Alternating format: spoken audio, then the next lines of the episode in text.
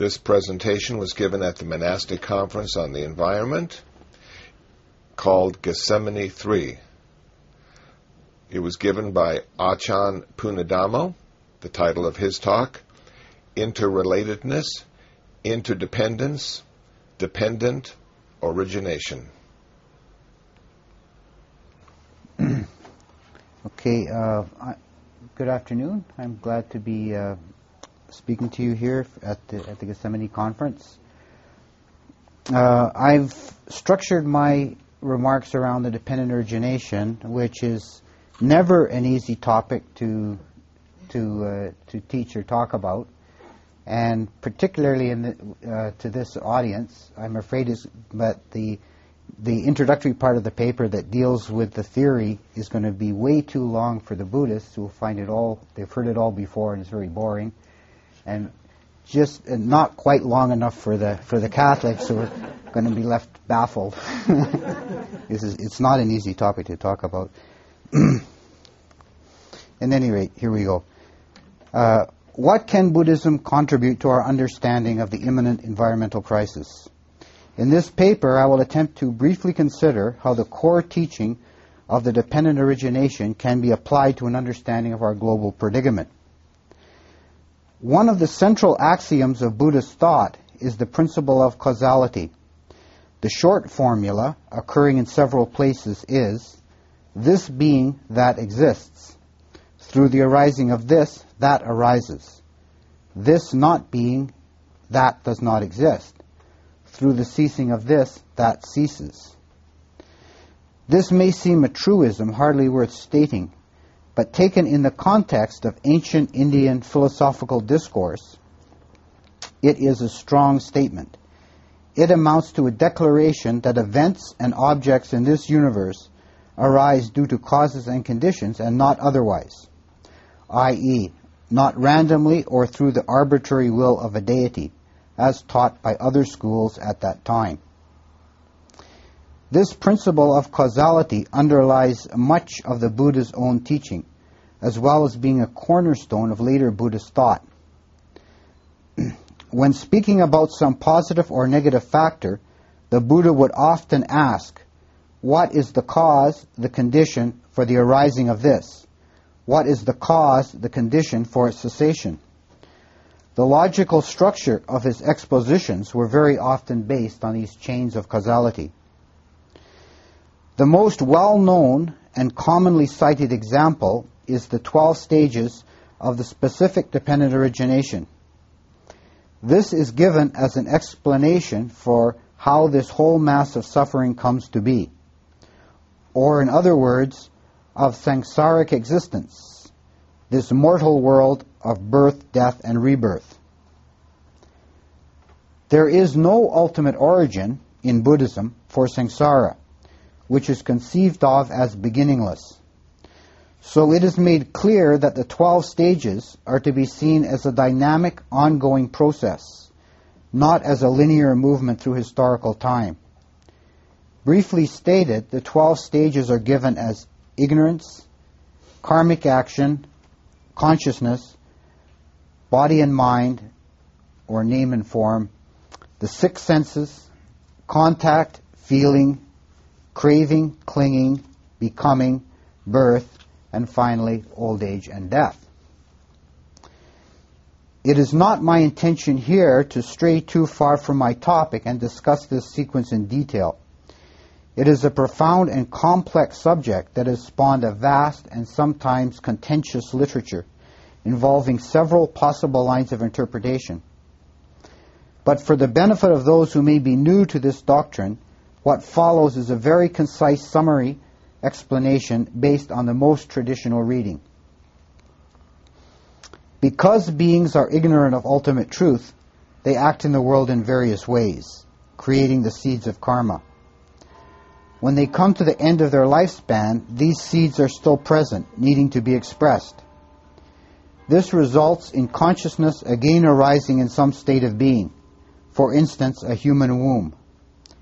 The consciousness in the womb, conditioned by its old karma, provides the guiding matrix for the unfoldment of a new body mind system.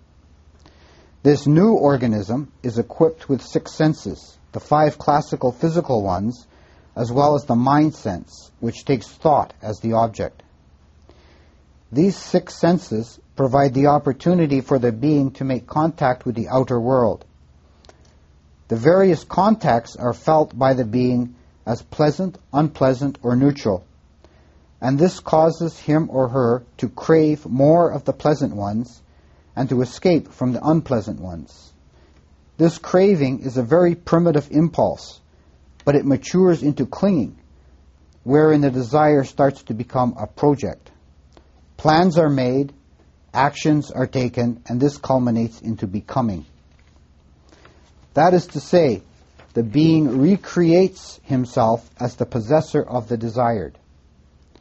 This involves the accumulation of much fresh karmic debt, which again culminates in birth into the world.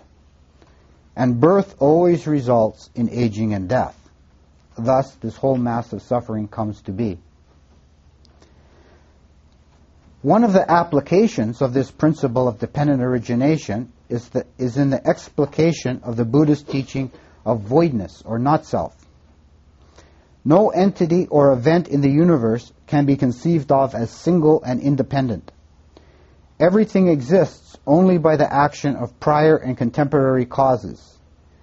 We may naively conceive ourselves as independent beings, but the atoms of our physical form are constantly exchanged with the outer world, and the contents of our mind are filled with the ideas and thoughts originating in other minds. There is no real self substance, svabhava. One way this has been expressed is nothing exists from its own side. Later Buddhist thought elaborated on these ideas considerably, particularly in the Mahayana, with its great emphasis on the emptiness principle, sunyata. A corollary to the causal principle coined by the philosopher Nagarjuna states that nothing arises without a cause and nothing arises from a single cause. The linear form in which the dependent origination was usually presented was supplemented with a multidimensional matrix of mutual dependence. The Huayan school especially developed this idea in the Avatamsaka Sutra, we find a metaphor of Indra's net used to illustrate the complexity of mutual causation. In the palace of the god Indra, there hangs a net, a complex three-dimensional weave. At each crossing of the thread, there is a multifaceted jewel. In each facet of each jewel, one can see the whole of the net reflecting, including all of the other jewels in an infinite regress. This complex and holistic vision of reality is in stark contrast to the way in which much of Western thought has, until quite recently, viewed the world. Modern science, beginning in the 17th century, has made great progress in understanding this world. It has done this largely by using a reductionist methodology of studying the various components of this world as independent, self-contained units. A process of intellectual analysis has broken down organisms into cells and cells into organic molecules. Likewise, in the physical sciences, the thrust of research has always been towards identifying more and more fundamental particles and forces of, of matter. This reductionist habit of thought has, without dispute, proved a powerful tool. But it is, in the last analysis, not an expression of reality, but only a model of reality, useful in many contexts, but misleading in others. The habit of reductionism, of missing the forest for the trees, is deeply ingrained in Western thought after 400 years. It is not without significance that the one field of scientific inquiry which has had to transcend this habit from the outset is ecology which seeks to understand the interplay of living and non-living systems on both a local and a planetary scale. A powerful recent example of this holistic approach is the Gaia hypothesis of James Lovelock, which seeks to understand the Earth's climate as a self-regulating system with complex feedback loops between the organic and inorganic components. This reductionism is, I would suggest, an intellectual handicap in trying to find solutions to the climate crisis. Many of the proposed solutions are thought to be helpful only if they are considered in a limited reductionist way, and may even be harmful when a more holistic, interdependent view is taken. A prime example is the use of biofuels derived from Indian corn and other crops. Considered locally, they appear very positive. The carbon is recycled through a fast growing plant. Next year's corn takes up this year's exhaust. The long cycle carbon bound up in petrochemicals can be left in the ground. However, when the full picture of the production of the crops, the transportation of the raw grain, the processing of the alcohol, and so on is taken into account, it is found that there is actually a net increase in energy consumption. What is more, with current agricultural practices, even the use of fossil fuel may be increased because the chemical inputs are largely derived from petrochemicals. And all of this is in addition to the food crisis, which is already beginning as more and more cropland is diverted to biofuel production. This has even resulted in the clearing of rainforest in Indonesia and elsewhere to cash in on the biofuel boom.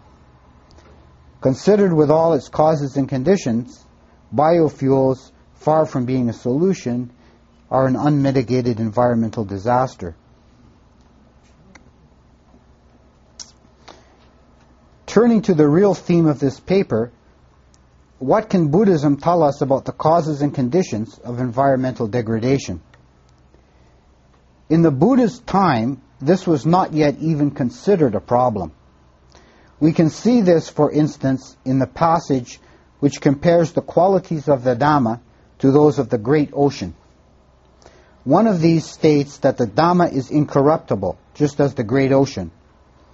No matter what manner of rubbish is thrown into the ocean, it is too vast to be defiled. We certainly would no longer consider this to be true. Our capacity for generating rubbish exceeds that of the ancient Indians by several orders of magnitude. Although it would be vain to search for an explanation of climate change in terms of dependent origination, we can make a reasonable extrapolation. We could begin by considering a parallel case, one where the Buddha deals with another human problem, one which was known already in his own time and which we still suffer from today. This is the problem of war. In the Maha Kanda Sutta, the Buddha says that Men strap on armor and shield and hack one another with swords just for sensual desire. Thus, the desire to please the senses is said to be the underlying cause and condition of warfare. Put in modern terms, this would mean that the Buddha was proposing a theory of economic causation for international conflict. This is a view that is hard to refute all, or at least almost all, cases of warfare can be explained in terms of struggle for resources, such as land, water, or oil. That is, resources which we use to produce commodities which serve to satisfy our sensual desires. I would suggest the same ultimate cause underlines our environmental problems. In the language of the dependent origination, because we desire pleasant feelings arising from sense con- contact, from sense contact, we produce and consume products made from petrochemicals and produce carbon dioxide as a byproduct.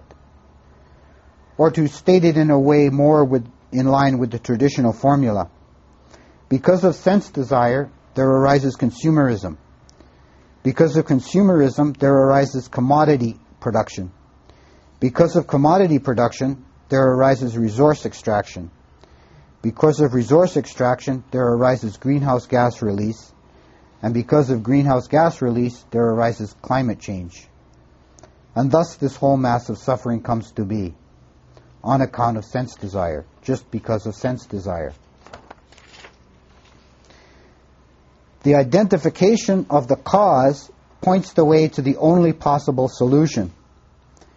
Most of the solutions so far proposed or implemented fall short or are like biofuels actually counterproductive. This is because they do not address the underlying cause.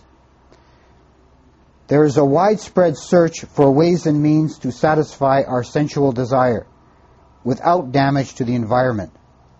This is ultimately a hopeless endeavor. The problem is not in this or that detail of our economy, but in its very basis. Modern society is absolutely profligate in its use of resources, primarily because our value system is based on finding happiness through pleasing the senses. Our economists are still fix- fixated upon generating growth, the production of more and better commodities designed to satisfy human sense desire. The underlying problem then is not the way we produce things, it is the sheer volume of things we produce above and beyond what is needed to sustain physical health and well-being. The solution will not be found in seeking a different way of doing the same things, but in finding ways to do with less. For this to have any hope of working, it would require a radical change in our value system. We need to find ways to happiness that are not based on consuming resources. It may be here that religious and especially monastic traditions can make a contribution. Buddhism often speaks about finding our real happiness within.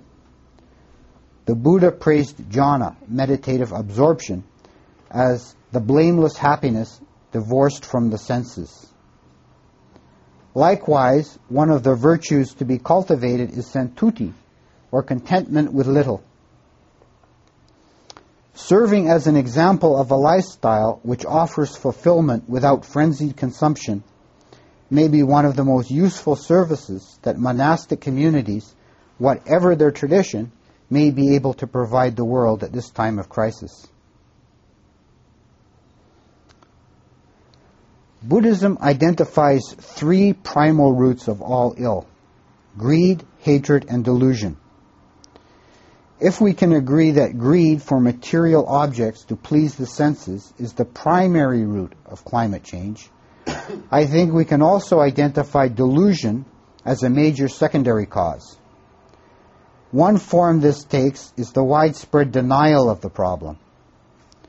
This late in the day, governments everywhere are debating carbon emission targets that the climate scientists say are, even if they were implemented, far too little, far too late. Targets which would actually save the planet from catastrophe are dismissed as politically unrealistic. So the politicians pick numbers more to their liking out of thin air, and news commentators earnestly debate them. Something is wrong with this picture. Among the causes and conditions of this denial we can certainly identify wishful thinking and the short sightedness dictated by four or five year election cycles. But I think there is something a little more fundamental at work as well. Our technological society has allowed us to become insulated and therefore alienated from the natural world. For the city dweller in the developed world, electricity comes out of a wall socket Water comes out of a tap. Heating fuel is piped in, and bodily waste is flushed neatly away. Where any of this material comes from or goes to remains an abstraction. When you are required to pump your water by hand and carry it in buckets, you are naturally less inclined to be wasteful of it. However, most of humanity now lives in cities. And in an urban environment, it is probably neither possible nor desirable to pursue a technological reversion. Medieval cities were loathsome, unhealthy places. We cannot do without our complex infrastructure. This said, urban planning for the future ought to reverse some of the trends of the last century and build cities for people and not for automobiles. And do we really need to consume huge amounts of electricity to try and turn night into day? During the big East Coast blackout, many young adult city dwellers saw the Milky Way for the first time in their lives. I wonder about the spiritual effect of blotting out the stars. However, the amount that can be done towards overcoming our alienation from nature by physical change is limited.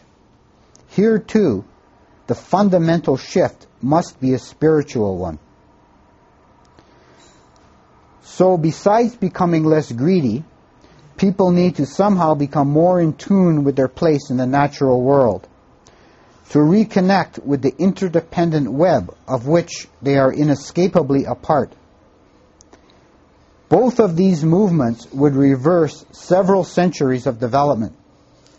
The whole thrust of our culture and technology has been to insulate us from the discomforts and deprivations of nature and to provide us with more and better artificial amusements. These trends go back at least to the Enlightenment, and it is hard to see how they can be reversed with anything short of the spiritual revolution or perhaps we should say a counter revolution, a return to the ethos of a simpler time. Our civilization has, without dispute, made a brilliant career during these last four or five centuries. We have conquered space and time, the infirmities of the body, and the vagaries of nature to an extent unknown before but it has not been without a cost, and it seems the bill is now coming due. Our material enrichment has been bought at the cost of spiritual impoverishment.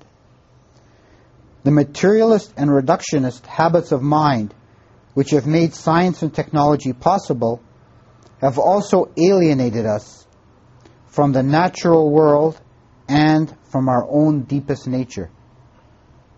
As a culture, we have lost touch with both the organic and the numinous. These powerful forces cannot be denied forever. For all these reasons, I would suggest that we ought to be very skeptical of any technological fix to the problem. The manifestation of the problem may be technological, but the underlying causes and conditions are a spiritual malaise. And until that is addressed, the problem will not go away.